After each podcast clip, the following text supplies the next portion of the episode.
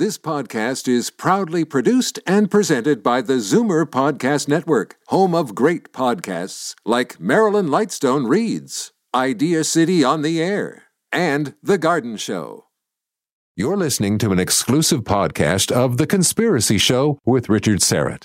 Heard every Sunday night from 11 p.m. to 1 a.m. on Zoomer Radio, the new AM 740. You're listening to an exclusive podcast of The Conspiracy Show with Richard Syrett. Heard every Sunday night from 11 p.m. to 1 a.m. on Zoomer Radio, the new AM 740.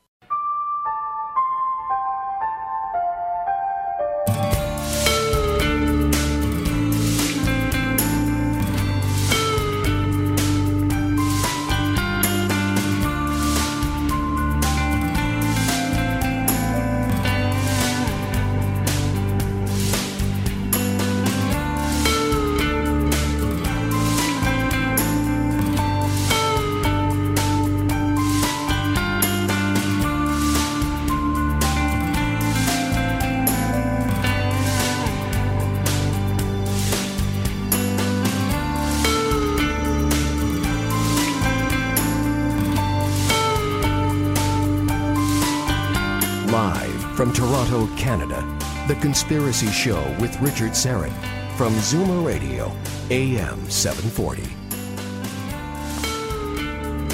Yes. Coming to you live from Kalamata and the beautiful Elite City Resort Hotel here in uh, Kalamata, Greece, overlooking the Messinian Bay. Not sure if you can hear in the background as the sun is just coming up here. Uh, roosters, which is a, a very familiar sound uh, early in the morning all over the city. Even though you're rated smack dab, we're smack dab in the middle of Kalamata. Uh, many people have uh, roosters and chickens. And uh, so that's how you wake up in the morning. One does not need an alarm, believe me. it's a gentle way to wake up. I love the sound of the roosters. I'm going to miss that when I leave here eventually. But uh, uh, coming, uh, as I say, live from the Elite City Resort, which is a beautiful facility, uh, just steps away from the uh, the beach and the uh, the Messinian Bay in the Mediterranean Sea. And the uh, the hotel itself has a, a beautiful uh, uh, swimming pool and uh, tennis courts and uh, conference center where I'm broadcasting from. Uh, so everything you need is right here. Plus, you've got the mountains in the background. So you've got you're sandwiched between the sea and the Tahito Mountains. What more do you uh, possibly need? And the, the staff here, incredibly uh, friendly and, and helpful. And of course, you've got the, the famous Greek hospitality, which I'm experiencing on a daily basis, not only here at the hotel, but just uh, in Kalamata. And uh, uh, took the boys uh, to uh, Pylos, which is a, uh, a little uh, town not too far from here, and uh, drove up into the mountains, and we all got out and hiked for about 15 minutes and found ourselves at this beautiful waterfall. We'd been told about it. We went there with the uh, friends of the family, Peter Buffeus and his uh, lovely wife Helen and their children, Iris and Marianne. They took us uh, to the uh, the waterfall. Quite a trek to get to this place, but well worth it, believe me. And uh, lots of uh, sort of treacherous rocks to climb over. Eventually, we got there, and uh, I dove in. Talk about a wake-up call. Imagine swimming in uh, pure mountain water, and you can imagine how cold that would be. Uh, you know, normally they say, "Hey, once you get in, it's fine." No, no, no, no. you do not acclimatize to that kind of uh, frigid water. Uh, but it's an experience I will not forget. Neither will the boys. Had a great time. On the way up there, saw something very interesting. Uh, keep in mind, we're in the mountains. We're hiking through the woods on the way to the waterfall, and we went over this little bridge, and there were if you're listening, Mighty Aphrodite, close your ears because she has uh, an extreme arachnophobia. Uh, there were huge, some of the largest spiders I've ever seen, with some of the most beautiful, intricate spider webs anywhere. So we went over this bridge, and uh, Peter Buffeus said, "Stop! Look there." We looked to our left. There, in the middle of this enormous spider web, was a bee or a wasp, quite a large one and it was in a titanic struggle for its life because it had been ensnared, of course, in the spider web. And this large spider, larger than the wasp, in fact, uh, came racing down into the middle of the web and attacked this wasp, and there was this struggle going on. And I don't know, somewhere in there, I'm thinking there's this metaphor be- be- between what's going on, uh, you know, with with Greece and its economy, and the IMF or the European Central Bank, uh, and the um, the spider and the wasp. Uh, you choose which is the spider, which is the wasp. Anyway, the spider won. Uh, lots going on here in uh, in beautiful uh, southern Greece. Uh, one of the things that has really struck me is how clear the night sky is, particularly uh, if you take a drive up in the Tahito Mountains and uh, some of the, the villages there, the Horios. The night skies are brilliant. You don't get the light pollution, particularly if you're sort of facing away from from uh, the lights in Kalamata, which is a sizable city, probably somewhere in the order of uh, 90 or 100,000, more during tourist season. But the night skies up in the mountains are spectacular, and uh, I'm I'm now taking the time when I go up there to look skyward and spend a few moments and see if I can see some uh, strange aerial phenomena. Uh, haven't yet, but um, you know, for the first time in a long time, I've got the time to actually just look up in the sky. And uh, I'm going to speak with a gentleman now who spends a lot of time looking up in the sky. And he is sincere in his belief that what's behind the UFO phenomenon is in fact a spiritual reality. We, we tend to focus on some of the negative aspects associated with uh, UFOs and ET contact, such as the alien abduction phenomenon, and we'll, and we'll certainly touch on that. Uh, but uh, Dick Larson is with us. He joined us a couple of weeks ago to talk about Maitreya, the world teacher. He's back with us again, and I'm sure there'll be some dovetailing uh, with that topic. But we're talking now about the spiritual reality behind the UFO phenomenon. Dick Larson, as I say, is a counselor with a background in education who addresses the ageless wisdom teachings, meditation, and practical spirituality. He's been a guest on radio talk shows nationwide, co-hosted a radio program himself, and produced and hosted a series of public access television shows that currently air around the nation. He resides in Los Angeles, California. A great pleasure to welcome back to the Conspiracy Show, Dick Larson. Hey, Dick, how are you? I'm well, Richard. Thank you so much for that beautiful introduction. You know, I I really enjoyed uh, being on the show with you last time, and I'm glad to be back. You put a smile on my face with the description of your environs there in Greece. My, how beautiful! Uh, it, it is breathtaking, uh, and um, as I say, the night skies. I think you'd enjoy them here.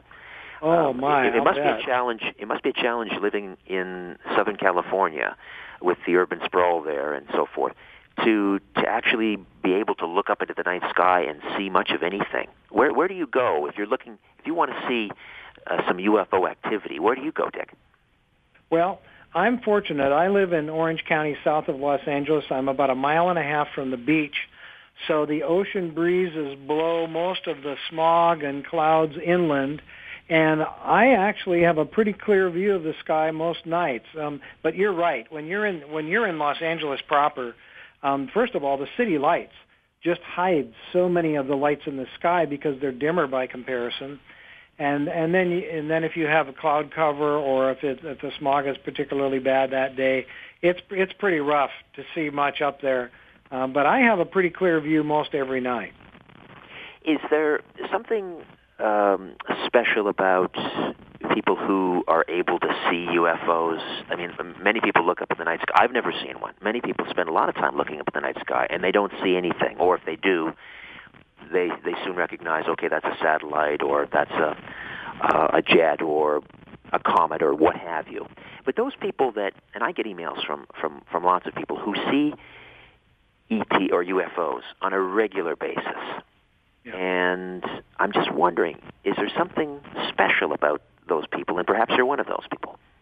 Well, um, the only thing that I'm aware of that might be special about them is number one, they may ask the space people to appear to them. And space people have been known to respond to human thought. They're more advanced than we are, um, evolutionary wise. Um, and so they are, many of them, most of them I understand, are telepathic, at least the ones that are allowed to travel. You know, the, the bad guys aren't allowed to travel. They can't leave the planet. There was a time when they could, eons ago, but not anymore. They're, they're grounded.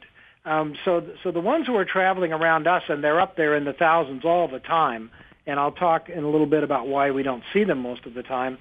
But the only thing that I would say that people have in common is number one, they're not afraid of them. They don't want to scare anybody. They're not here to cause harm. They're not here to scare people or frighten people. So if if they think people are afraid or they appear to somebody and they are afraid of them, they'll disappear very quickly usually. Um, uh, number one. Number two, those people, like I said, might invite them. The, the third thing is it takes some patience. One must be patient uh, if you're going to look for our space travelers out there. You have to you have to spend a little time at it. Um, you can't just glance up and expect to see one. It's probably not going to happen that way. But if people ask, if if there would you please appear to me, space people or whatever, um, over time they will probably respond because they know they're not going to scare that person. They're not going to be afraid. Um, and, and so that's really about it as far as I know. How did you become uh, convinced? What was your aha moment, if you would? uh, regarding the intention, uh, the intentions of the the uh, these ET civilizations. In other words, when when did you make up your mind that they they mean us no harm and, and, and that they are in fact here to uh, to enlighten and, and, and assist humanity? A couple things. Um, first, uh, George Adamski, A-D-A-M-S-K-Y, has written a couple books and co-wrote uh, about his experiences with the Space Brothers and Sisters, the Space People, um, several years ago, and that was a very harmless, um, actually kind of a spiritual trip to go on, including a very knowledgeable trip to go on to read some of his books. I'm not sure they're still in print, but I think used copies can be found of George Adamski's writing. He also took some very detailed photos. Um, back in those days, detailed photos were very rare, um, and the frauds were easy to spot. Um, but but more than Adamski, a man named Benjamin Creme. I'll spell his last name. It's C R E M E. He lives in London, um, and he's written about 15 books that are available on Amazon.com. And one of them is called "The Gathering of the Forces of Light: UFOs and Their Spiritual Mission." And I have been reading Benjamin Creme for years. I've seen him um, at lectures here in Los Angeles. He has come every year for over 35 years. Um, I've gone to meditation events with Benjamin Creme um, up in the mountains in San Francisco um, almost every year for many years now. And I've, I've become convinced that he's one of the most evolved spiritual people I know. Um, everything he said has come to pass um, in in forms of prophecy and so on. And so when I read this book, The Gathering of the Forces of Light by Benjamin Creme, which is available on Amazon if people are interested, it just made sense to me. I mean, the way he spoke about about their purpose in being here, the the, the, the reasons behind their mission here, and why we can see them and why we can't see them, and what they're doing, and and so on. It just all made sense to me. Um, that that I have the other thing is I, I actually saw one um, UFO. I've seen it several times um, outside my home, outside my kitchen window, um, and and it. I asked it to move, and it did. I asked it to change colors, and it did. I filmed it changing colors, um, and and so on. So I know they're there. That I've had a direct experience of them. That couldn't have been an airplane, and and I I trust Benjamin Creme's writing because not because I believe in him or anything like that, but it just makes sense to me. All right, uh, Dick, I've got to jump in here. We'll take a time out. We'll come back, coming to you live from the Elite City Resort in Kalamata, Greece. Dick Larson on the line talking UFO and UFOs and their spiritual mission. Stay with us. And welcome back, coming to you live from the Elite City Resort Hotel in Kalamata, Greece, where I've been now for uh, nearly two and a half weeks and uh, just having a, a, a wonderful time. Not just a relaxing time, but really a profound uh, t- time and a, a profound experience um, uh, here with my uh, my twin boys and also my nephew uh, uh, Nick, also having a great time. But just the uh, I don't I don't know how to describe it. It's it's it's sort of a quasi spiritual experience as you drive around this beautiful country, and everywhere you step, you're cognizant, of course, that uh, you're, you're you're stepping on history, ancient ancient uh, artifacts, probably just a few feet below your uh, your every step, uh, and uh, and of course the uh, the night skies, as I mentioned earlier, are just spectacular here. You you really must uh, come down. We we all know that the the situation in Greece is economically speaking is not good. Things uh, in Athens in particular, where nearly half of the nation's 10 or 11 million people reside in the greater Athens area. Uh, but here in, in, in the south, in Kalamata, uh, and uh, uh, along the um, the Peloponnesian uh, coast, it's a very different situation. You, you don't get the sense that uh, the country is in such turmoil. Yes, uh, you know, work is hard to come by, but people are getting by. They're not complaining, and uh, the tourists are flocking here. Um, uh, in particular, uh, Kalamata. A, because of the situation in Athens, uh, and things are much more calm here. And B, uh, if you're thinking about going to the islands, you might want to reconsider the. Uh, I was told earlier today that the, the the price of catching a ferry to one of the islands is something like 400 euros and uh, that's just gone. Uh, the, the price has gone through the roof. So for many people, that's just not an option.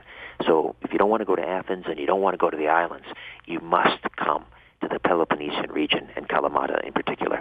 You will not be disappointed. I guarantee it. A, uh, a vacation of a lifetime. All right, Dick Larson is with us as we're talking about the spiritual reality behind the UFO phenomenon.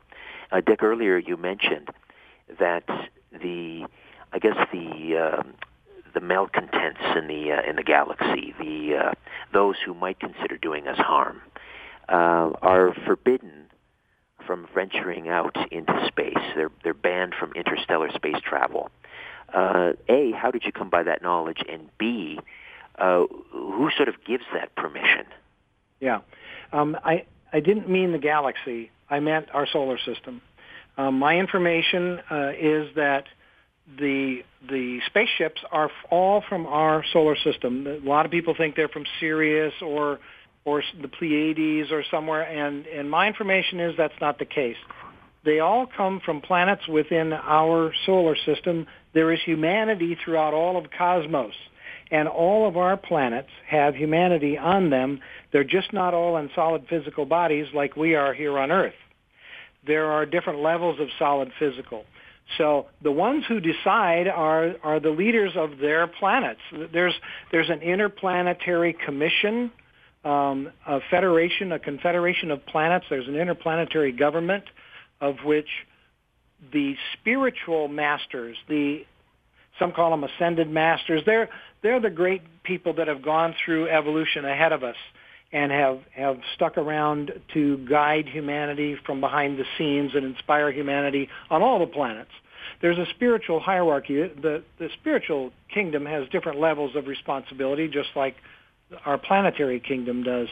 And those spiritual representatives from each of the planets who are in charge of the evolution of overseeing the evolution of that planet um, get together about every 250 years is my information. And the reason they're coming here is because we're in trouble. Uh, planet Earth is in trouble. We uh, we can't stop polluting. We're killing the planet. We can't stop killing each other. Wars, and we've gotten off the path. We need help. And they are here just like if you get a sore in your body somewhere, the rest of the body rushes in to help. They're here at the invitation of our planetary hierarchy, the spiritual masters that are overseeing the plan for planet Earth. Uh, every every planet has a plan, um, and they are here at their invitation to help. And that's part of their mission here. It's a mission of mercy. They're here. Our planet would be uninhabitable if they weren't here mopping up pollution in their giant ships 24 hours a day, year after year after year after year. They're mopping up pollution to help keep the planet alive until we wake up, Richard, until we wake up and see that we need to get a grip on this. We would not be able to live here if they weren't doing this. Now, they can't clean the whole thing up because it's not their mess the law of karma will only allow them to clean up so much. But I mean, they're working diligently on our behalf. We owe them a great debt, and we don't even know it. So that's one of the parts of their mission is pollution. That's interesting you mentioned that because uh, I'm not sure where this information came from, whether it was a listener who emailed me or, uh, in, in any case, uh, reports of UFOs seen around chemtrails Uh, have you witnessed this? They actually make what look like chemtrails, but it's not. It's it's mist. Um, but yeah, they will make them. They actually sometimes they make them to create art. Sometimes they make them to let us know they're here. Like they'll do a right angle you know, when you see a chemtrail in the sky that makes a right angle, that was a UFO. That wasn't some. That's yeah. right. That's no C-10 Hercules. That's correct. yeah. But but the idea so, that that, so, that uh, we have this chemtrail phenomenon that some people believe is uh, being perpetrated by some nefarious government agency, whether it's to forestall global warming or whether they're trying to institute some sort of depopulation uh, uh, project by you know spraying these deadly toxins into the air, and and uh, and so again, the idea is that if these UFOs are being seen around these types of chemtrails, uh, perhaps it's their intention to clean those up. Yeah, it, well, it could very well be. Absolutely, I don't think that's going on myself. Um, I think there are chemtrails, but I think it's from from craft from our from the developed countries um, that are just making a mess out of our atmosphere. Um, but and certain different experiments I'm sure are going on too, but I don't think that there's a plot to to depopulate the planet or anything like that. But yes, they are. The biggest pollution that they're cleaning up though, Richard, and this is something we are completely unaware of at this point, according to Benjamin Creme, who's in contact with the with not only with the spiritual hierarchy of our planet, but with these space brothers and sisters. He's ridden, flown with them many, many times. Um, you can't fly with them in the body you have to fly with them out of the body, and, and so your consciousness goes with them. It's kind of interesting. I'll, I'll talk about that in a minute.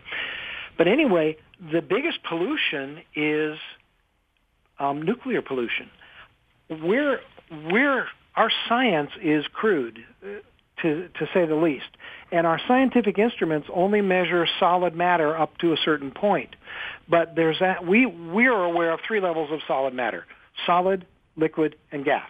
That's physical matter as far as our science knows. But there are actually four more levels above gas. And like most gases, they're invisible. You can't smell them, you can't touch them, you can't see them, but it's physical.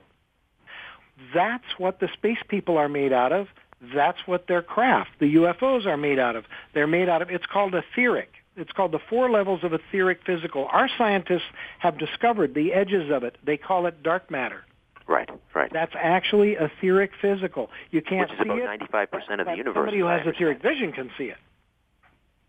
Right, and that this dark matter is is is about uh, something on the order of about ninety-five percent of the universe. I mean, that's absolutely Yes. Absolutely. Everything is etheric physical. That's why they can be on planets that are cold, they can be on planets that are hot, because they're in etheric physical. They're not in solid physical bodies like we are. We would boil or, or freeze, but they don't. And that's why we can't see all the UFOs up there all the time, is because they're etheric. And then when they want us to see them, they simply lower the vibration of their craft so that it, it becomes solid physical temporarily can't stay that way because that's not its natural state. But they lower the vibration of the craft and it just appears. And then and if they want to disappear, they can either fly away at the speed of light, you know, as fast as possible, or they just simply raise the vibration of the craft again and poof, it disappears. They fly their craft by thought. Their machinery and science and technology is so advanced that they don't push buttons or pull levers to fly their UFOs. They simply think it and the the machinery, the the in the UFO respond to to human thought.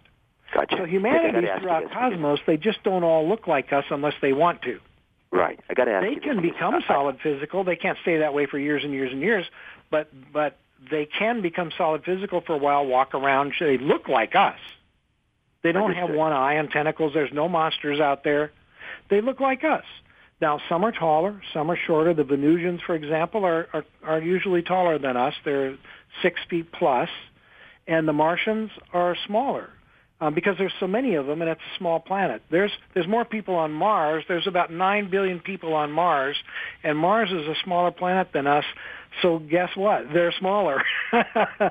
you know, well, let me, that, that raises a great point, Dick, because um, you, you mentioned the, the Martians and the Venetians, and we've Yeah. got the uh, you know the rover up there on Mars right now. Uh, if there are nine billion inhabitants of, of Mars, uh, uh, you know, even if they are in an etheric form, why uh, why is no why, why no sign of them? Are they living under the surface of Mars? Are they living uh, on the surface but are undetectable? They're on the surface, undetectable to any camera or any equipment that we have because it doesn't have etheric vision. But they're there. I mean, if if the camera had etheric vision, it would see buildings and people all over the place. Um, the, the people that have etheric vision and are in etheric physical bodies like the Space Brothers and Sisters, I purposely don't call them aliens. That's part of that 60-year conspiracy that you mentioned in your in your wonderful introduction uh, by the by the governments of the world trying to get us to hate them and be afraid of them and think they don't exist. You know, they don't exist, but they're harmful. you know, it's. I mean, oh man, the government right. has said so many things that aren't true. Well, let, it's a huge let's cover run through some of those it's things. So unnecessary. It's just silly. You know, well, let's run but the camera through. can't see them, but they're there. They're okay. there.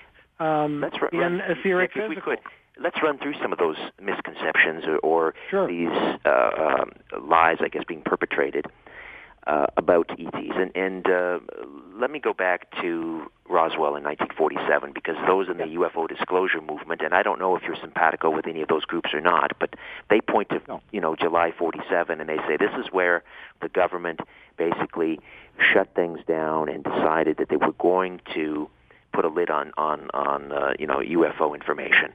Yes. Uh, was there a crashed disc? Uh, at two crash discs at Roswell. Did Roswell happen? There was one. There was one. It was a Martian UFO, and it had three people on it. One of them was a pregnant woman, and they they were Martians, and they purposely became solid physical in their bodies and the craft. They purposely crashed it. It was a sacrifice by those three Martians that, on purpose to let us know they're here. So what does our government do? Covers it up. I mean, it was a tragedy what our government did. Our government covered up this crash that was. There are videos. There's there's actual film of the autopsies on YouTube. The black and white film. That's the actual Martian bodies being autopsied. Now there's a, a couple fake ones, but there's a there's a couple real ones that are actually on YouTube. That's real. But their bodies can't be found now, and their craft can't be found now because they have returned to etheric physical. So you'd never find pieces of the craft anymore, or or their bodies anywhere because they're etheric. They return to their natural state after uh, several several days of death, um, and after the crash. Well, but it was real. Absolutely, it was real, and that cover up was just horrible why cover this up? What, what's the the intention here? Why are they keeping this information from us? Yeah, my my theory behind that, um, and your listeners, please, I want your listeners to not feel like they have to believe anything I say. I'm just putting this out there, and they can take it for what it's worth. But my theory behind this is is a couple things. Number one, if we knew that there are wonderful, loving, intelligent people with an evolution far beyond and a technology far beyond ours out there available to help us, we wouldn't pay any attention to our leaders. We would want to talk to them. And all of the all of the world's leaders would lose their power and their influence instantly. I mean, it would be political suicide to admit that they're out there. If you ask me. Right, that makes sense. Um, that makes sense. You know, and and and they're not going to land on the White House lawn and and their leader come out and meet President Obama or anything. That's not that's not their deal. This isn't their planet. They're going to work mostly behind the scenes. They want us to know they're there so that we won't be afraid of them. That's why they do things like the crop circles that are all over the planet in well, these cornfields. Crop when we come can't back. figure out how they bend over the corn and and the crops and they tie it in knots and it still doesn't break it. It's still alive. No, it's and they're amazing. Beautiful amazing. Designs, and we will talk about crop circles when we come back. Uh, Dick, we'll take yeah. a time out. The Conspiracy Show coming to you live from the Elite City Resort Hotel in beautiful Kalamata, Greece. Stay with us. Ah, yes, a little Zorba the Greek bringing us back in as we broadcast live from the Elite City Resort Hotel in Kalamata, Greece. Uh, Dick Larson is uh, with us uh, for a few moments yet as we discuss the spiritual reality behind UFOs, and we were discussing the alien abduction phenomenon. And granted, uh, the uh, various forces within governments, uh, whether it's in the UK or in the in the United States, have been known to create uh, um, hoaxes. but there are there are individuals, uh, countless individuals, who have been traumatized. They are not, I believe, you know, paid to tell these stories. In fact, their memories are, are, re- are, recovered under hypnosis. What has happened to them? What, what's going on there? I think though, that most of those people are very sincere. I think there are a few people who love attention. Number one. Sure. Um, the short answer. Um, I think that most of the other people are very sincere, and some of them Richard, honestly, have just very active imaginations. Um, and some people, like I said, like attention. Some people have experiences when they're sleeping. They have dreams that they think are real when they wake up. They think it really happened. They're absolutely convinced it happened. You talk to them and they are so sincere. Some of them are the sweetest, nicest, most innocent people you'd ever want to meet. I personally don't think this is happening. I don't think it's happening. I think it comes from a lot of hype, and um, and I think that um, some of the people with the most sincere intentions are just are mistake they're mistaken about their experience. First of all, a physical human being can't go on an etheric spacecraft. It's physically impossible.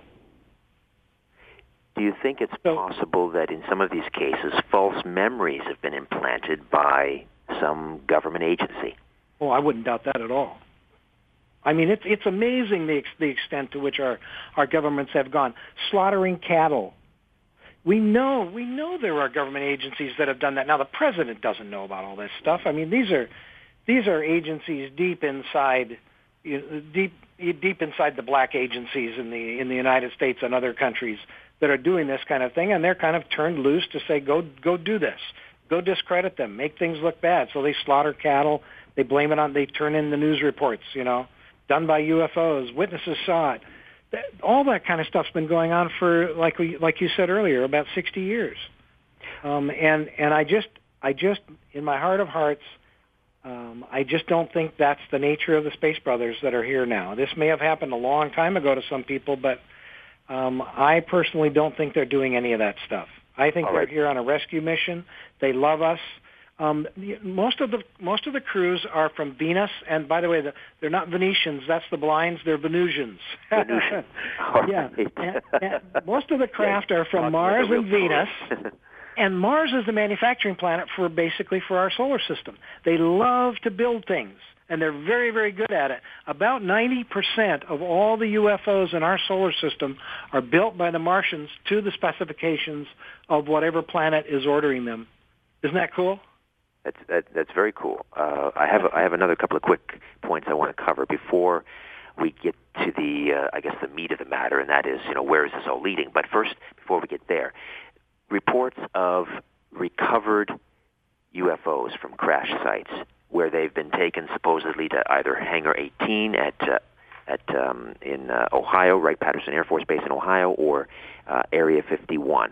What are you What are your thoughts? Are those reports uh, apocryphal or true? I think some of them are probably true. I mean, I think they're doing just about everything they can to let us know they're here. Again, it, its original state is its is etheric physical, so they're not going to be able to hang on to that crash material forever. But but I think some of that is probably true and and being covered up. You know, I mean, these UFOs are everywhere. They go in the ocean to clean out pollution. They go into the ground to clean out pollution. They're etheric. They can go anywhere they want to. I understand one of the main bases, UFO bases under the ocean, is between L.A. and Catalina Island. And there have been pictures of UFOs coming out of the ocean, coming out of the water out there. It's pretty cool. They're, they can go anywhere they want to, and they're cleaning up this pollution. I wanted to mention the nuclear pollution there's etheric nuclear energy, which is the highest and worst pollution, leaking out of all of the nuclear plants in the world. And our instruments are too crude to measure it because it's not solid physical, it's etheric physical energy. And my information is that that nuclear pollution alone is largely responsible for the earlier and earlier incidents of Alzheimer's that we're seeing, number one, and number two, for the extreme increase in incidence of autistic children being born. It used to be one in like 18,000 and now it's one in 80. Kids born are autistic. It's nuclear pollution that we don't even know is there. because it's because it's etheric and our instruments are too crude to measure it. That's All what right. the spacecraft have been mopping up, trying to keep us alive and keep our planet alive. We need to shut those things down right away. Uh, in the very near future, I'll be doing a program on uh, the Apollo 11 uh, lunar landing. Of course, uh, we just Wonderful. passed the uh, the 43rd anniversary of that uh, event, and there are, of course, those who still maintain that we never landed on the moon. Now, if I'm hearing you correctly, I mean, we're, we're obviously not very good cosmic neighbors, and you mentioned that the uh, various spiritual councils on these other planets in the solar system make the decision when that civilization is allowed to venture forth and engage in, in, in interstellar uh, travel. One then might conclude that we're not fit to uh, for interstellar travel, which would lead me to the question: Do you believe then that we actually did land on the moon? Would we be allowed to land on Oh, the sure. moon? Oh, sure. Basically, the moon is a dead, uh, dead. My information is that it's basically a dead object. It used to have life. I understand there are still little creatures, k- kind of like a rabbit, um, and and kind of like a rat, that are still um, on the moon. That's the only life on the moon, and that it's basically doesn't serve any purpose anymore. Of course, there. My information is that they're enthused about our our adventures into space. They just don't want it to be military. They're they're and are they a little, for us. are they a little nervous about uh, our landing probes on Mars? No, not at all. They they're, they they just stand by and watch w- uh, with amusement. Um, I mean, they, they think it's wonderful that we're that we want to reach out. That makes them feel more welcome here. You know, it it it makes them feel like we'll be more open to them and receptive to them. Um, so no, they're very excited about it. They just don't want it to be used for military purposes, obviously. Got it. Got it. You if we have another nuclear war, it's over. I mean, this planet is gone. We, evolution on planet Earth would have to start over. That would set back the evolution of the entire solar system. So right now, I can tell you right now, my information is absolutely for a fact. If somebody tried to launch a nuclear missile on planet Earth, the Space Brothers would not allow it. The, one of the things they're really good at is electricity. And things would short out and they just wouldn't work. It would not launch. That's Well, we've had Robert, uh, Captain uh, Air Force Captain Robert Salas on the program talking about his experiences at Malmstrom Air Force Base back in the in uh, I believe 1967, uh, when uh, a number of U.S. Air Servicemen witnessed UFOs flying over the base, and then the ICBMs went uh, offline, quote unquote. Uh, and there have been a number of, of stories like that. So there, there, there, it seems that there's some truth to that. I guess in, in as we approach the finish line here, let's let's talk about what uh, how this is going to uh, to end. It seems like this is sort of coming to a head. We we have an increased uh, increased sightings of UFO activity. Uh, where is this all leading? Are, uh, is there is there a, a happy ending? Yes, there is. Definitely.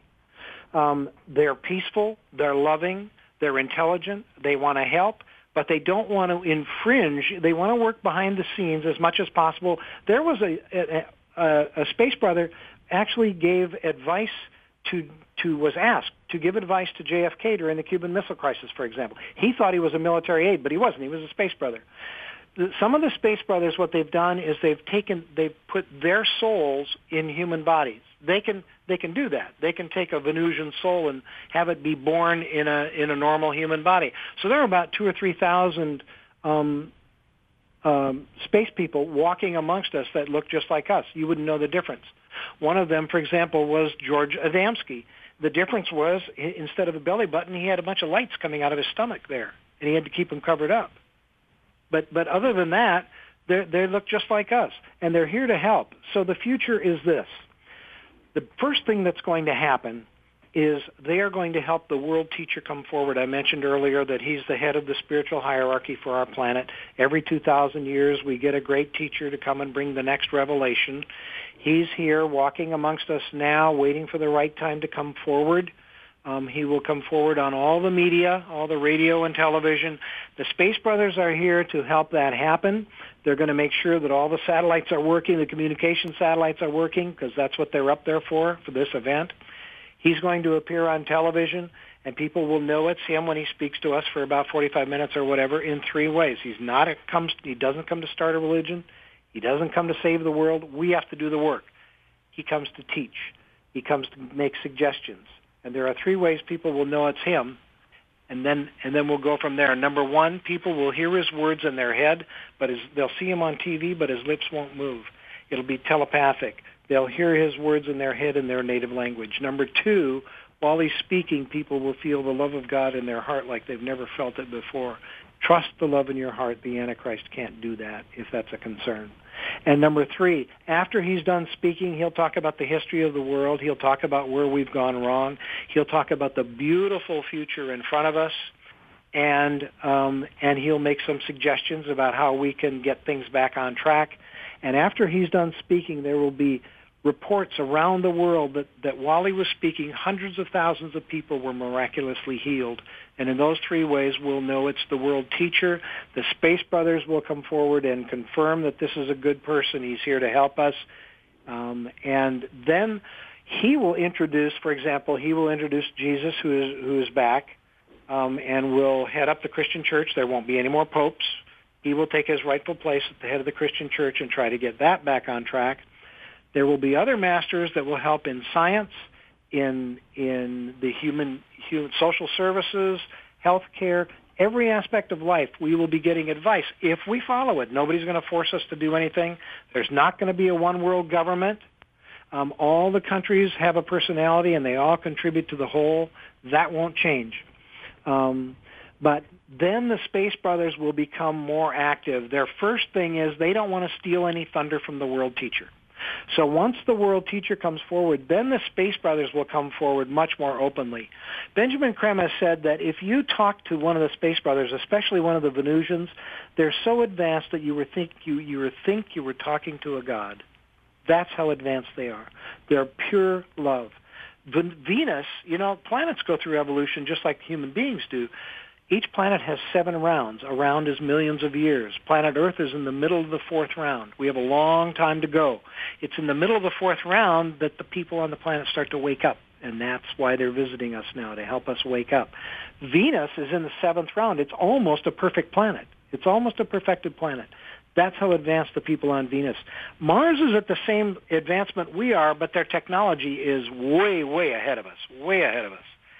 And so technologically, Mars is a very strong planet. But no, it's an exciting time to be alive, Richard. It really is an exciting. There's a law called the law of equilibrium. And what that means is that however bad it's been, that's how good it's going to get. So we have a wonderful time ahead of us. We're, the world teacher is going to help us take care of some real basic stuff, first of all. Health care, food for everybody, housing for everybody, education for everybody. The basics. All right. And then I once gotta, everybody I gotta, gets I got to jump in here, Dick, and uh, and Go. put a bow on this. Listen, uh, a great pleasure. Appreciate uh, you coming on with us again. thanks for having and, me, uh, Richard. We'll talk again soon, I hope. I'd love it. Dick Larson. All right. Uh, hey, be sure to say hello on Twitter at Richard Syrett, S-Y-R-E-T-T. And as always, I encourage you to uh, visit the website richardsyrett.com, Richard Syrett, S-Y-R-E-T-T dot com. And as always, I encourage you.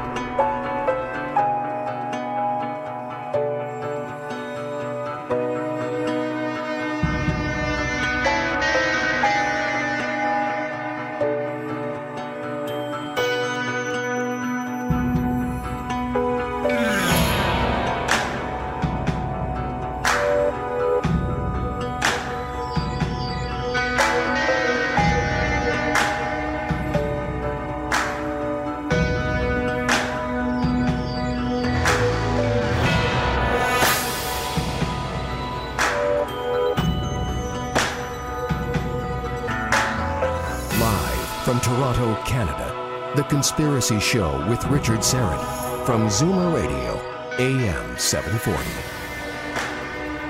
Yasis. Greetings from the Elite City Resort Hotel in Kalamata, Greece, where the uh, the sun is now up, and uh, just looking out my window here, looking out at the calm waters of the Messinian Bay. Looks like it's going to be another good one. After the show wraps, I am going to go and collect my uh, twin boys. They're uh, spending the morning over at uh, Theo Yanni's and Thea Evagelia's, uh, uh, Mighty Aphrodite's uh, aunt and uncle. And uh, they're in a, uh, a location in Kalamata uh, where they've got about, I would say, a parcel of land, maybe an acre. It's essentially an orange grove. The property is covered in um, um, uh, orange uh, trees, lemon trees. Uh, they've got chickens and turkeys running around, and it's the exact kind of of um, experience I wanted to have my my, my boys uh, to to have. Uh, they they go over there and they help collect the eggs in the morning, and uh, uh, I mean you can you just you sit under a tree with your coffee and you reach up and you pull down a mandarin and that's your breakfast or, or an orange and peel it and that's your breakfast. I mean it's just great. And then uh, you want a fresh egg? Well, it's uh, it's just a few uh, feet away. Uh, it's just a glorious, uh, glorious country. The weather has been terrific. Uh, the um, the other day we uh, we took my cousin or my nephew Nick. My ne- my cousin or my nephew Nick rather is uh, is traveling with us. 16 years old and uh, a great uh, company. He's a real what they call a philhellene. He's half Greek. Uh, mother is English, father is Greek, but he's really taken to the Greek culture, and he just studies it endlessly. He's learning to speak Greek on his own, so he's been invaluable in terms of uh, translating uh, for me with uh, the locals, and uh, he just he's totally thrown himself into uh, the culture and the history. So he's attending a wedding, or he did attend a wedding. We took him to uh, a um, a city or a, a village called uh, which is in a part of southern Greece called Laconia. And uh, on the way, traveling through the mountains, he was giving us this history lesson. And the boys in the back were very excited because they're totally uh, captivated by anything Spartan, the Spartan soldiers and the helmets and so forth. And Nick says, well, did you know that Ithio is where the Spartans, the ancient Spartans, kept their fleet?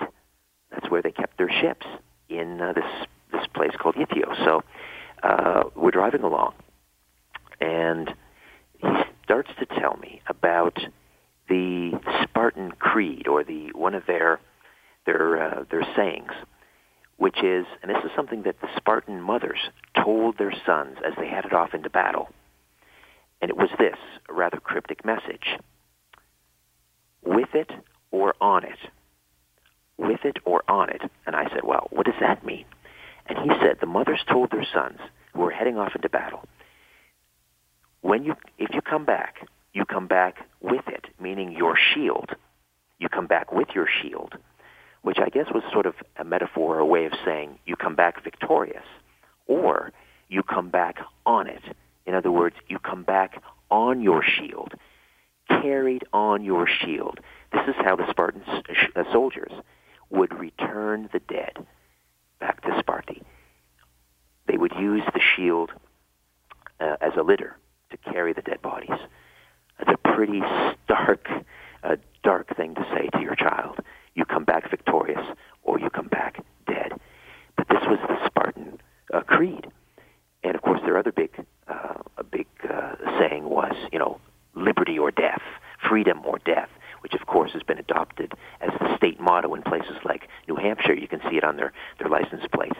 Uh, but um, uh, Greece, of course, the home of uh, democracy and uh, uh, uh, philosophy and so many other things, but, but uh, liberty and freedom uh, paramount uh, to the, uh, the ancient Spartans. So great to be uh, broadcasting live from the uh, the great city of Kalamata. Uh, we just recently, of course, passed the 43rd anniversary of the Apollo 11 lunar landing. And of course, there are uh, still many, many uh, people out there who insist that we never got to the moon, that the entire Apollo program was window dressing, a uh, a hoax uh, perpetrated by the national um, or uh, uh, perpetrated by NASA.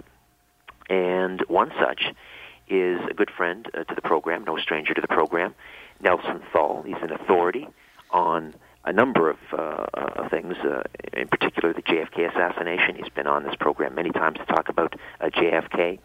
He's um, a media scientist, as I say.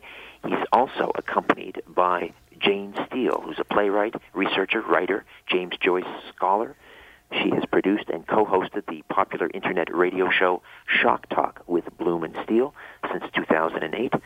And it's a great pleasure to welcome in studio back in Toronto Nelson Thall and Jane Steele. How are you? We're just great. It's great being here. Tikanis Richard from Toronto to you in Kalamata, Greece. Ah, Tikanis, yes. uh, so let's, you know, we've we've we've talked about this in the past many times, and, and Nelson, I know you've done probably 20 shows on uh, the the lunar landing hoax. In fact, I believe it was last year you and I uh, spoke with um, uh, Morgan Reynolds talking about the uh, the lunar landing landing hoax. So we've talked about the evidence in the past, but I want to touch on some of those points again before we move into some of the other details. Yeah, well, it's midnight and the owners of the system are asleep, so we feel comfortable we now can come out and play and explore.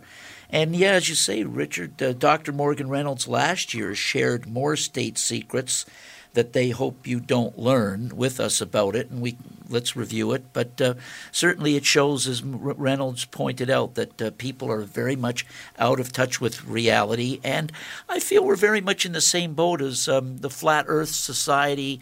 Uh, opponents uh, trying to explain to the Flat Earth Society believers, which was most of the world, that the Earth isn't flat.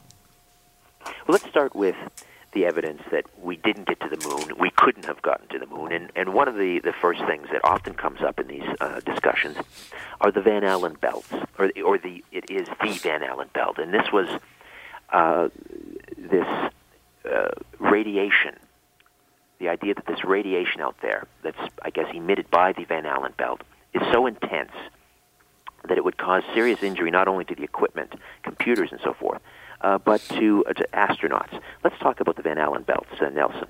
Yeah, Dr. Reynolds pointed out that there's two different belts and uh, he was talking just technically and theoretically, but he knew that at the time that there's more than two bo- uh, belts. Isn't that that right, Mrs. Steele? And basically, these astronauts would be suffering severe radiation burns. Uh, they'd be vomiting. They'd be bleeding out all parts of their body, all orifices of their body, and the the computer boards themselves would be completely liquidated, as well as the film and the cameras that they supposedly showed us, right, Mrs. Steele? Well, they also discovered a third belt um, in September of 2012, which became an ephemeral belt. It actually disappeared um, with a powerful uh, shock from the Earth. So you have about a thousand to sixty thousand kilometers above the Earth. You have this source of radiation. So I don't think anyone could get through that. Not only that, you've got cosmic radiation and you've got solar flares. There's so many other things out there in the. Basically, Richard, in a nutshell, the experts have pointed out that the radiation is makes it so that space travel to the moon or anywhere else is not possible without the ability to put six to eight feet of lead around them, and all they had was like three quarter inches of aluminum, as Reynolds pointed out. In other words, to shield themselves from this radiation, they'd need they'd need several feet of, of lead. An amount you know, of a, a weight that their rockets cannot lift off the Earth at this time. It's it's it's interesting though that if, if that were the case, and I, I, I don't you know I don't necessarily discount that, but wouldn't we have scientists and astrophysicists basically around the world pointing this out? Well, that leads to the whole subject of, I mean, uh, the, these are, NASA is a civilian front for a military agency, and as Reynolds pointed out last year, and I suggest people listen to the show, he explained how large bodies of military organizations, through laws of secrecy, and if you step out of order, you get you get knocked off, and there's a death list. I mean, it, it's it's easy to carry this off, and not everybody knows the whole picture as well. He pointed out. Okay. So let's The- go. Radiation Yeah, is certainly one of the major factors. You can't. There's no direct path to the moon. Uh, you just cannot get to the moon. All the experts, unbiased scientists claim. All right. The other thing that jumps out uh, Yeah. is when the lunar, uh, the, the Eagle has landed, when the module came down, one would have anticipated that there would have been some sort of a, a crater, uh, a, a burn print, if you will, under the lunar lander. Uh, and yet, as we watched on television, as that touched down, not only was there no burn print or crater, there wasn't any dust or, or dirt on, on the landing pod feet. It, it was just as if it's, it was gently set down on a stage. Yeah, there's a, and there is a lot of photographic errors they made in trying to fake this thing. They really decided, obviously, as I said before last year, if you can get people to believe in the single bullet theory, you can get them to believe in a lot of other hoaxes and a lot of a lot of lies, pure lies. Well, But there is- was. is- sorry. Sorry, uh, Miss Steele. I was just going to ask: Is there some is there some plausible explanation that uh, maybe I'm not thinking of that might explain why there's no crater or burn print as the lunar lander uh, descends and touches down?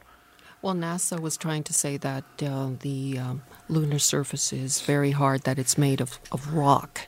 But in fact, there is a fine dust on the lunar surface. So it should have been displaced and moved around at least and made a crater of some sort. Richard, how do you take photographs on the moon with celluloid film at those temperatures? Hasselblads, they weren't cooled. They're sitting on their chest, exposed to the so-called elements on the moon. So there's just so many different things. It's a comedy when you, and people look back on this show that they did, they'll see it for what it is. That it was a pure comedy. It's us looking back on Buster Keaton films today. It's interesting you mentioned the photographs because uh, from 1969 until I believe it was Apollo 16 in 1972, Yeah. which was the last landing, uh, tens of thousands of photographs were taken. Uh, it was, it w- if you do the math, it's like they had to be taking a photograph every five seconds or something. The celluloid film amount. just can't take those temperatures. It melts. All right, we'll uh, take a time out. We'll come back. Nelson Thall, Jane Steele in studio talking about the lunar landing hoax. Back with more live from the Elite City Resort in Kalamata, Greece.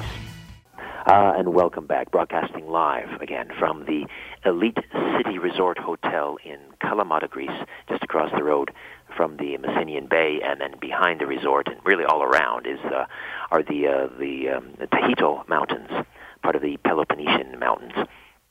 And uh, Nelson Thall joins us in studio along with Miss Jane Steele as we discuss the lunar landing hoax. We've just, of course, uh, commemorated the 43rd anniversary of the uh, Apollo 11 lunar landing, or did we? Did we actually get there? We were talking about the the lack of a a burn print or a crater as the the LEM, as it was called, uh, touched down on the moon.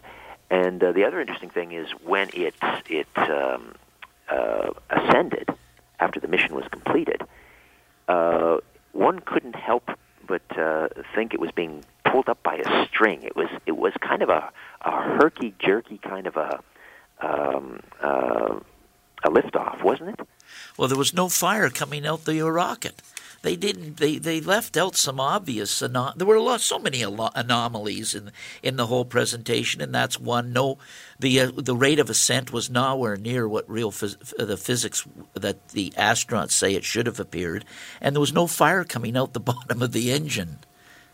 Uh, Ms. Steele. Well, also, the temperatures on the moon are anywhere from 224 degrees Fahrenheit to 253 degrees Fahrenheit. And um, wouldn't that affect the instrument panel on the LEM and also the battery, but also the astronauts themselves. Could their suits take that type of heat?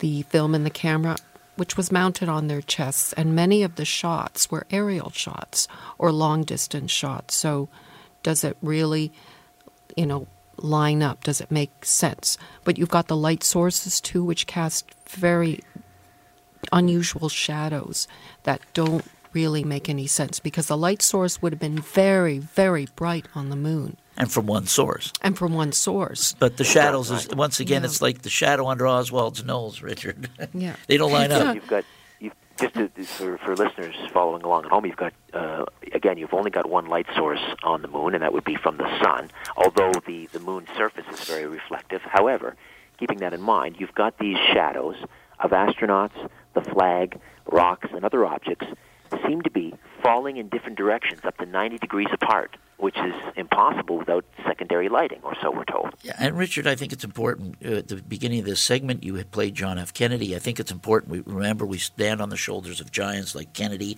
and his secret society speech, and Marshall McLuhan, who pointed out that the arts and sciences are in the pockets of these secret societies. So he's pointing out when the arts are in and sciences are in the pockets of secret societies, they can now make the world turn in whatever temple they choose, and they control your reality.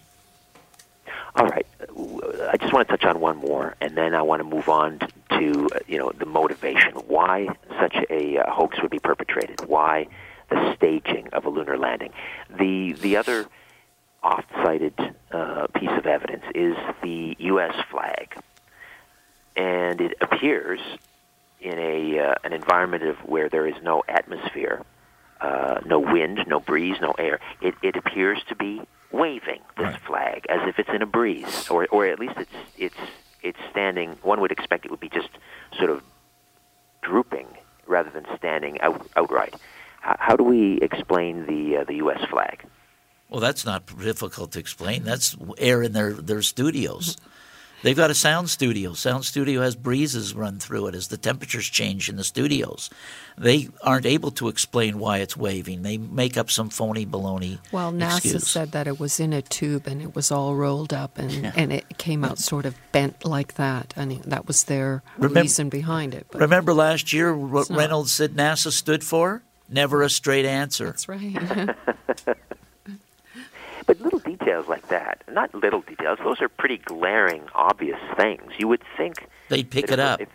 they would pick it up, and they would, if they're going to try and they were rushing and, and hatch this this hoax, they would they would pay attention to those things. Yeah, but obviously they don't. You know, they don't pay total attention, and they and they they don't. They have enough to to make the people believe. The minute CBS News gets on there with Walter Cronkite uh, then it's an authoritative voice, and the people believe what's told to them.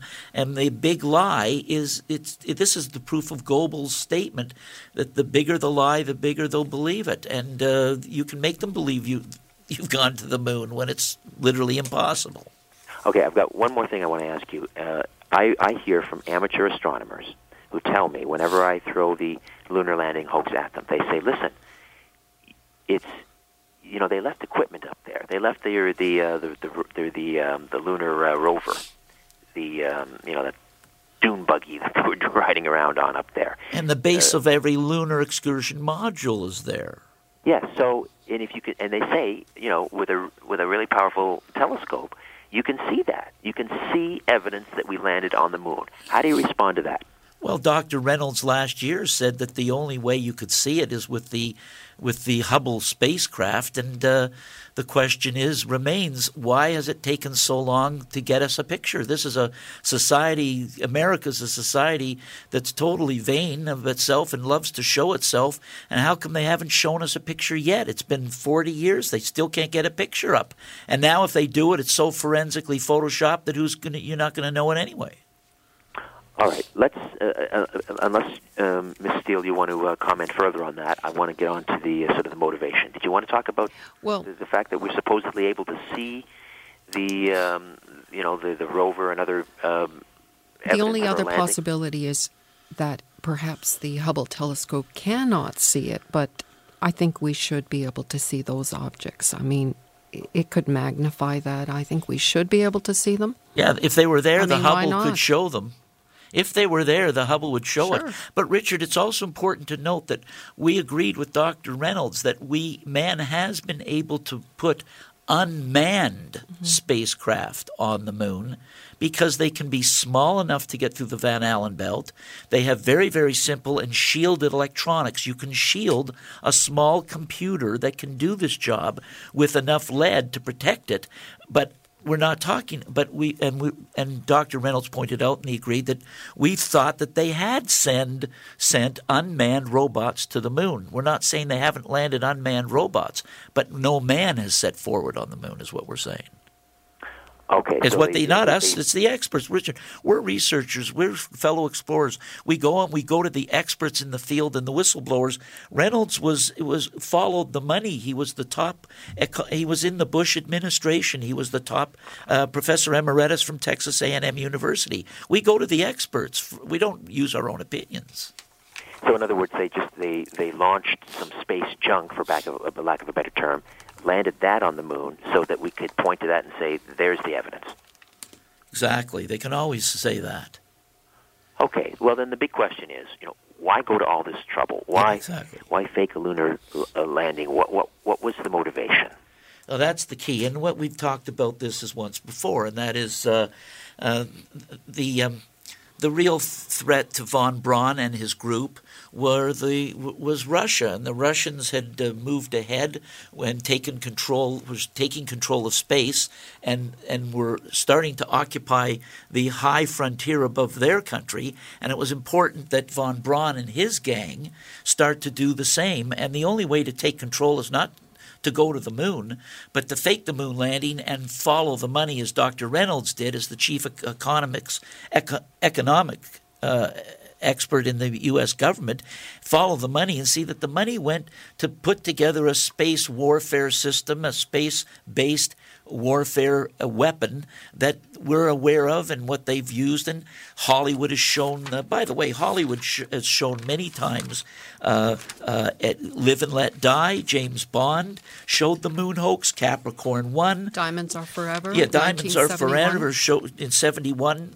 uh, exposed that it The Shining, 1980. shining.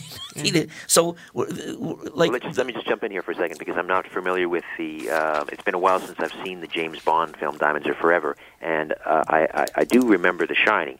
What are the hints in those movies that the uh, lunar landing was a hoax? there's James- no there's no hints in Di- Diamonds Are Forever. James Bond actually goes on the, the the set of the of the sound stage with the lunar module and uh, peers behind the front the the, the backdrops. Well, he actually drives the moon buggy off a model set, Yeah. which looks suspiciously like the moon landing set itself. Yeah, Diamonds Are Forever was uh, in Fleming's movie showed that, and Capricorn One showed it. So it's not like Hollywood hasn't been showing that the moon hoax was a hoax. Well, the, the moon landing was a well, hoax. Capricorn one was a Mars hoax, right? Very Yeah. similar, the same idea. Yeah.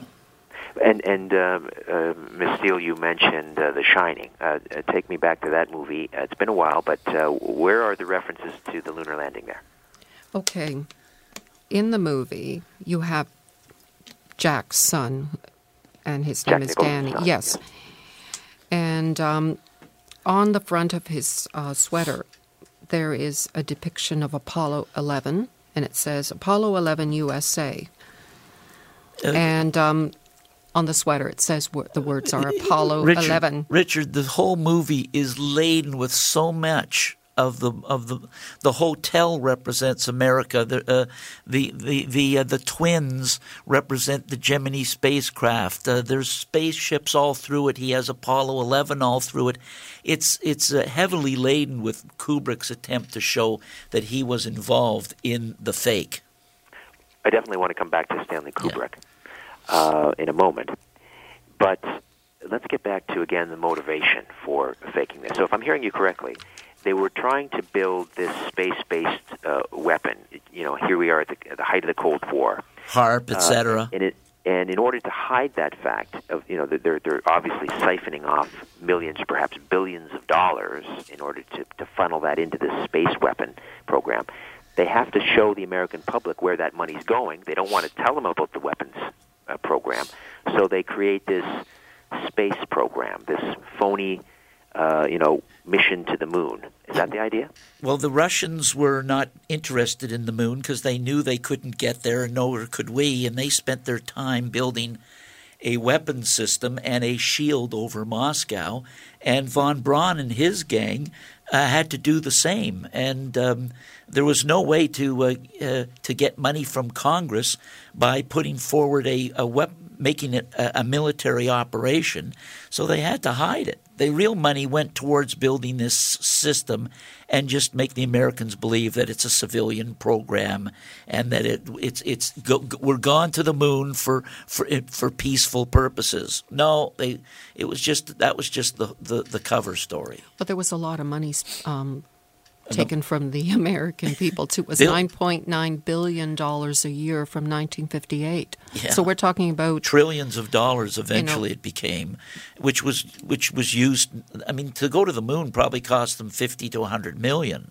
Well, the Operation uh, Paperclip conspiracy was revealed in the 1980s, yeah. right? And that was uh, the Nazi rocket scientists were brought into the USA, you know, in the American ro- rocketry program, and so with all that money, they certainly had to come up with a cover story, a Black Ops cover story, and that was creating the the weaponry that the Russians were already creating. So, and even you know, Werner von Braun in his book called Conquest to the Moon stated that each rocket ship, if they actually went to the moon, would be taller than New York's Empire State Building, almost one quarter mile high and weigh about 10 times the tonnage of the Queen Mary, or some 800,000 tons. That's if they could get to the moon, and they'd need three of them. That's a quote, quote unquote. And that's a quote from him. That's part of the quote. My word, I had not heard that before. You mentioned uh, uh, von Braun. It's interesting. I was recently online watching uh, some tributes to Werner von Braun in, in 1970. Uh, and people were referring to him as if they were trying to anglicize him. They were referring to him as a Werner von Braun. Interesting uh, uh, uh, individual, this uh, this Nazi who comes over. How did he how did he find himself as the as the head of, of NASA? I mean, who only a generation earlier, this man was running slave labor camps. He he was appointed by Walter Dornberger, who was his boss in Ger- in Germany, who uh, was sentenced to ex- be executed at Nuremberg, who didn't uh, who was not uh, executed, but wound up as the vice president of Bell Helicopters. And of course, the, the connection to him in the JFK assassination is that Michael and Ruth Paine, uh, Michael Paine worked for Dornberger at Bell Helicopters. I mean, it's the connection is uh, is amazing, and of course, and the this... Paines were friends of Lee Harvey Oswald and and uh, befriended him in Dallas when he got uh, there from Russia. Listen, we've got to take a time out. Yeah. Music is creeping up. We'll uh, take a timeout. When we come back, Nelson Thall, Miss Jane Steele, the lunar landing uh, hoax live from Kalamata at the Elite City Hotel. And we are back, broadcasting live from the Elite City Resort Hotel in Kalamata, Greece, uh, where it is now, oh, let's see, about uh, 20 to 8 in the morning. And it's going to be a good one. As I look out my window, I can see, uh, well, slightly overcast, but uh, those clouds seem to be drifting uh, over the uh, the Taygetos Mountains, and uh, the weather here has just been uh, glorious. We've had one day of uh, of rain where we uh, we stayed indoors. Other than that, um, it is hot, but uh, very tolerable. I mean, I'm not someone who who does well in the heat, and I was worried about that. Uh, but the heat, you know, the old saying, it is it's a dry heat. it's true and uh, the nights uh, you get a nice breeze off the Messinian Bay, so very very comfortable uh, here in uh, mid to late July, and of course uh, everything is in is uh, uh, you are we're nearing the harvest uh, for certain things. Uh, many of the fruits and vegetables. That's the other thing. I mean, you drive down the road and they have these incredible uh, fruit and vegetable stands. Uh, you can buy uh, a watermelon, uh, or as they call them here, carpuzi uh, you can buy a carapuzzi here for, you know, less than a euro, an entire watermelon. Uh, and uh, the oranges are incredible, uh, fresh lemons. You walk down the street and uh, people have them in their backyard. You uh, you need a lemon to squeeze on your fish. You just you know pick one that's overhanging the sidewalk. It's just the land of plenty. Uh, notwithstanding the economic hardships, of course, we're all aware of down here. So if you can, get yourself down to southern Greece. And uh, it, the tourist season is in full uh, full thrust, and uh, here in Kalamata, it's uh, you know you're you, you you're on the beach and you're hearing people speaking uh, German and Swedish, and uh, uh, they're here from everywhere and all over, and I'm glad to be here as well. Nelson Thall is uh, in studio along with uh, Jane Steele, two of the principals behind a, uh, very popular internet uh, talk show called Shock Talk with Bloom and Steele, um, which I believe is in hiatus, but we'll get some more information on that uh, towards the end of the program. We're talking about the lunar landing hoax. And uh, back, let's let's talk a little uh, a little bit, uh, uh, Ms. Steele and Nelson, how this was likely staged. Um, I mean, how did they do this? Where do you think they did this? Do we have any details on that? A couple of things, uh, Rich. Um, you just played the part of Armstrong's first uh, words. It is inter- interesting. He calls it a leap. It is a leap of faith to believe in this whole thing. a huge leap. You've got to make it. This. A, it was a huge leap. Uh, what he did to, to get people to believe this. Um, yeah, it was a bit. uh, the um, the you had a quote also. You um, uh, maybe you could uh, you could find it, Richard. You had a quote that you aired a couple of weeks ago. Aldrin has recently said that uh, they were worried not to trip over the TV Uh, cable. yes, thank you for reminding me. Yeah, um, Which is a great. They're starting to come out, and uh, like even the principals are starting to expose the fact that it was a fake. All right, uh, Tim, if you're if you're listening, I'll get you to, to get that ready, and I'll call for it in a second. Yeah, this was uh, Buzz Aldrin back in 2010 had just published another book. In this book, he's talking about uh, not only his uh, Apollo missions, but his, his you know his personal battles Uh-huh. with uh, alcohol and so forth. Yeah. And it appears to me, when I mean, when I heard this clip, that that's what he's doing. He's basically admitting uh, that they didn't go to the moon. Tim, if you've got that, let's let's have a listen. He writes about his experience in an autobiography called Magnificent Desolation. all three of us decided not to participate in uh, Apollo uh, 11. Why would we go there? You just get overawed. You set up a, a series of expectations, and you're you're bound to get disappointed one way or the other. I thrived on addictive substances, uh, alcoholism, and clearly that began to predominate in my unstructured life. It sounds like it may have been more difficult just to plan one human life than it was to plan that mission to the moon, at least for you.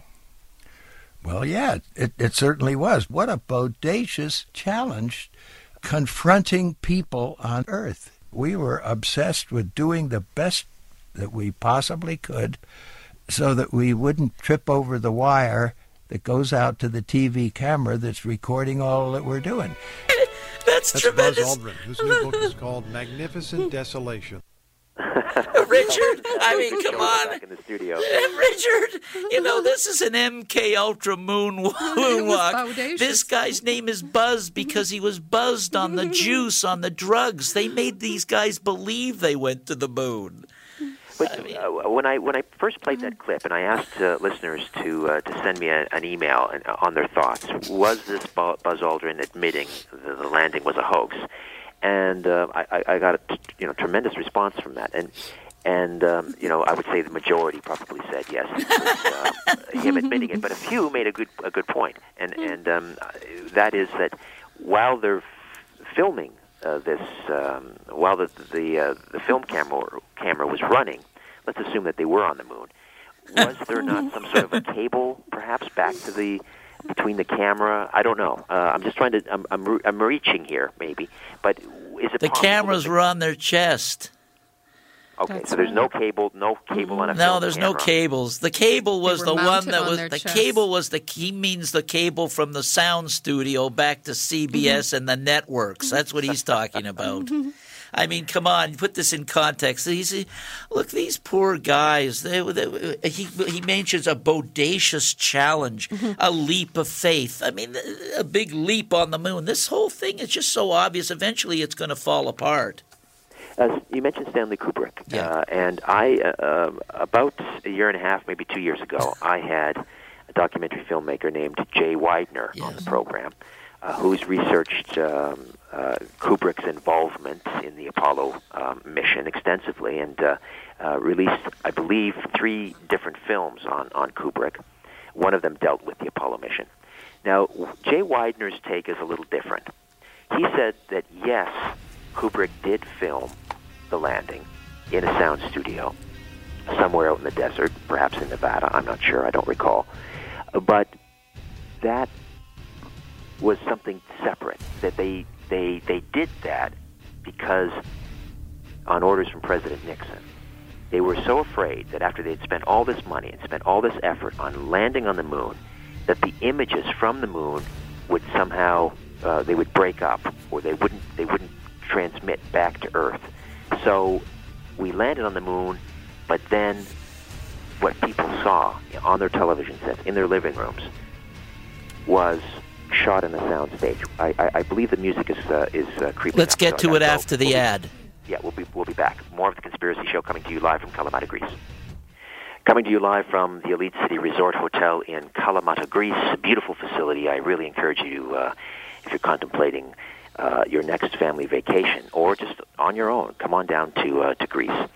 Uh, great deals to be had here, uh, particularly if you know where to dine. I mean, many things are obviously are expensive with uh, with the euro being, uh, you know, I, I believe around a dollar thirty-seven. I haven't checked the uh, the currency exchange recently, uh, but it is expensive.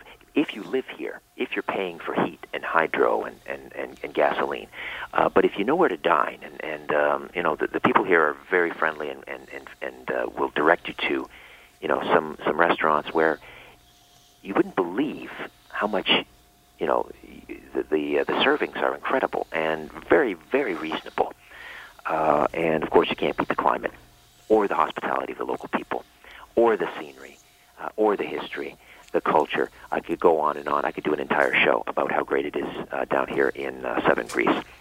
And uh, special thanks once again to the staff here at the Elite City Resort in Kalamata. Uh, a few moments remain with media scientist Nelson Thall and uh, playwright Miss Jane Steele as we discuss the lunar landing hoax. And we were talking about uh, uh, Buzz Aldrin and uh, what seems to be what seemed to be uh, sort of an admission that they never landed on the moon. He, he talked about tripping over the uh, the camera uh, cables, which one would assume meant they were filming this on a soundstage. And uh, of course, Jay Weidner believes that that Stanley Kubrick, in fact, was the one to do so. Let me get your comment. Though Weidner's take on this was that was the the the filming of the landing on the soundstage was done as a backup because Nixon was afraid the images from the moon wouldn't get to our TV sets. Yeah, well, you know, um, yeah, they, as we know, as we as we've said before, uh, generals, admirals, scientists, a lot of people are, are we're not the experts. The experts have made it clear that you cannot get to the moon.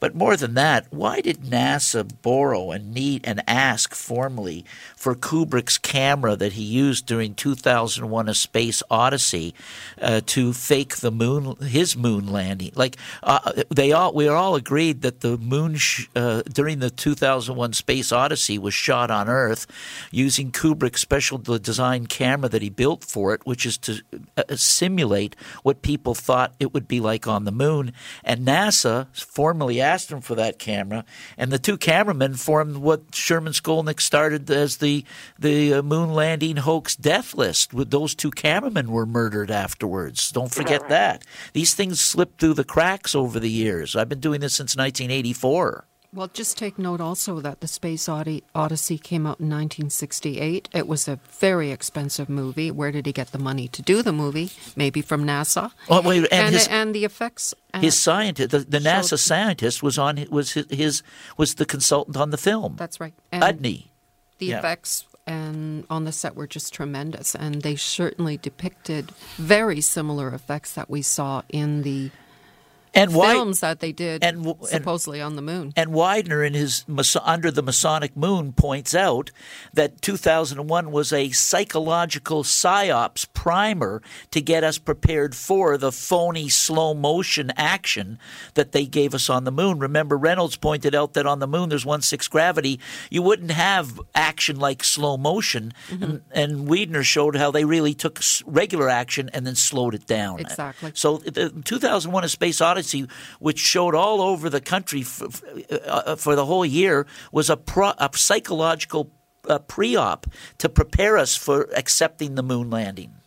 And I also well, you think you raise a, a good point, and that is that the the photographic equipment, the cameras, the film cameras, uh, the technology was, you know, quite impressive at that time, and yet what we got these images we got from the moon were incredibly grainy uh, and very poor quality, very poor resolution. You would think if they're going to, if the lunar landing is their, is the United States triumph, its showcase in its space race and and uh, in the Cold War against the Russians, that they would have spared no expense in getting the best possible camera equipment up there to transmit the, the you know incredible uh, uh, images with incredible resolution, and yet we're left with the the grainy pictures as if you know, they don't want us to see too clearly. And the temperatures on the moon are so high that as we've said, they, they, they would not be able to bring back celluloid Hasselblad camera pictures.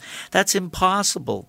The, you, you, take the camera and you put it into the temperatures there, and the film melts you know, there's no way they could cool these cameras enough. Uh, uh, they had them, uh, Richard. The, the, anomalies are a laugh. It really is. Well, you you mentioned a death list. Uh, yeah, the death you list. The two cameramen. Yeah. Can you? Are there others associated with the Apollo mission? Uh, that ended well, up on the, death list. certainly the three astronauts, Grissom, White, and Chaffee. Mm-hmm. Do you want to say something about that, Mrs. Steele? You've that's your well, bailiwick. You had done some a lot of study of that. Well, they Grissom, the they guys. believe that Grissom was a loose cannon, that he was really feeling that they could never get to the moon. Yeah, and he said so.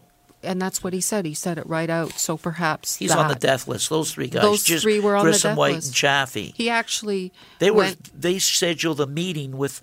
Um, a reporter, a well-known reporter, I can't remember his mm-hmm. name right now, who was uh, at the time writing about how it's going to be impossible to get to the moon, and that's when they got rid of these three guys on Apollo, supposedly Apollo Seven, right? Yeah, in 1967. 1967, a, a January flash fire 22nd, in an that's oxygen. In oxygen, they pressurized it with oxygen, which is just ridiculous. Uh, it, they obviously tried to were out to kill them, kill these guys. So there's the death list, and of course Sherman Skolnick was the one who began and was the expert on that. Uh, the other question that leaps immediately to mind is, keeping in mind this was the, the space race was occurring during the Cold War, why wouldn't the Russians at the time, the Soviets rather, have taken the opportunity to utterly humiliate the United States, their archenemy, by saying this lunar landing was a hoax? And Reynolds people, I would suggest they go back and listen to the show that you you uh, your show on this, Richard, last year, uh, in which Reynolds pointed out that a lot of the military industrial complex organizations build parts for both the Russians and the Americans. So, on one level, the military are like at odds and enemies, but on another level, on a corporate level, they share the, sa- the same companies building rockets for both companies, just like IG Farben uh, was a, a, a, German company was was um, financed by Rockefeller and Bush. Interesting. I never thought of that. Sure, they were working together. Yeah. IG Farben, none of the IG Farben ships on the in the, in the North Sea, uh, the mil, uh, were ever hit by the Wolf Pack, right? The merchant right. mar- merchant marine guys who got killed, uh, if they would were working for the IG Farben, they were protected from the Wolf Pack during the World War II, never touched. So there was no war for IG Farben sailors. Well, uh, uh, everything you're saying, you know, rings uh, true to a, to a certain extent. I mean, I still have some lingering uh, doubts Well, la- last year you ended the show on a great note. Uh, Psalm 115 from Scripture. Uh, the heavens the heaven, even the heavens, are the Lord's, but the earth he has given to the children of men. So Scripture points out that man was given earth and no heavens. The heavens are the Lord's. Right, right. I recall that passage. Uh, yeah, no, that's you know. If, uh, I suppose if I'm, I'm sticking to my guns with with the Bible, then I, I should discount a lunar landing. Um, I guess I maybe I've been sufficiently brainwashed, but um, but but but having said that, I've always wondered why, after Apollo, I believe it was 16, we never went back. That's a really good question. And why didn't we go back? I mean, man has gone up and if in you, about a hundred miles up, but no further than that. And since. why didn't the Russians go? Why exactly. didn't they follow along? Everybody yeah. else is trying. The, the, Americans get the bomb. The Russians get the bomb. The Americans do get a new fighter. The Russians get a new fighter. The Americans go to the moon. How come the Russians never went there? If if if it was indeed uh, filmed uh, on a soundstage by Stanley Kubrick. Uh, and, and, another interesting side note is Kubrick rarely I, I believe he gave one uh, one interview to the media during his entire directorial career, which is which is rather odd. Um, but it, it has been posited by some uh, researchers that uh, Kubrick was part of that death list after he made his um, uh, movie Eyes Wide Shut, which is sort of a, I guess, a behind-the-scenes look at the Illuminati. Uh, he supposedly died died of a heart attack.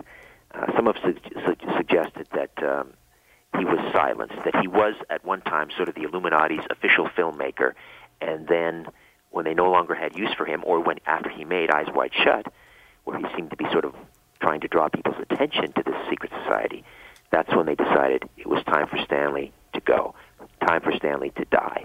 Your thoughts on that? Uh, the movie Wag the Dog is about a uh, producer played by Dustin Hoffman whose name is Stanley. And uh, he brings off this huge war, a fake war, a fake operation. And he's told that he can never, ever expose the fact that he w- did this war and created the war, war that saved the president's political life in the movie Wag the Dog. And in the end, he decides that he is going to now, he wants the credit. He wants to have people, everybody know that he did it.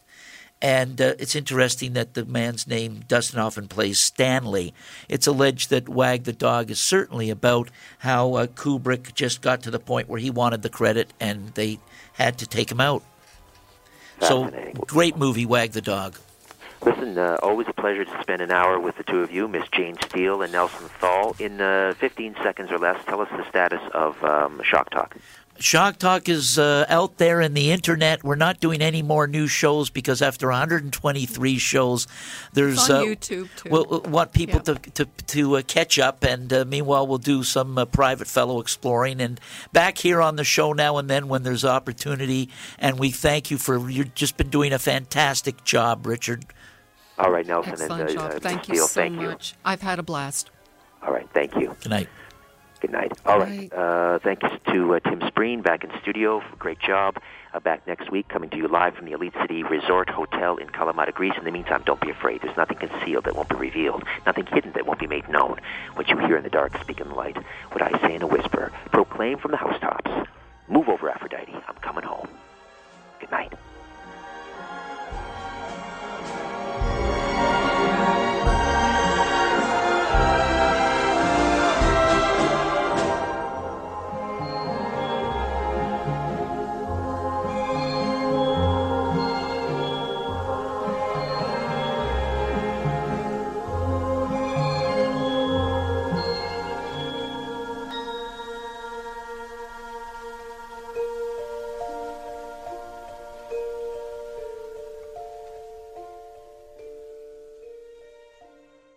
This podcast is proudly produced and presented by the Zoomer Podcast Network, home of great podcasts like Marilyn Lightstone Reads, Idea City on the Air, and The Garden Show.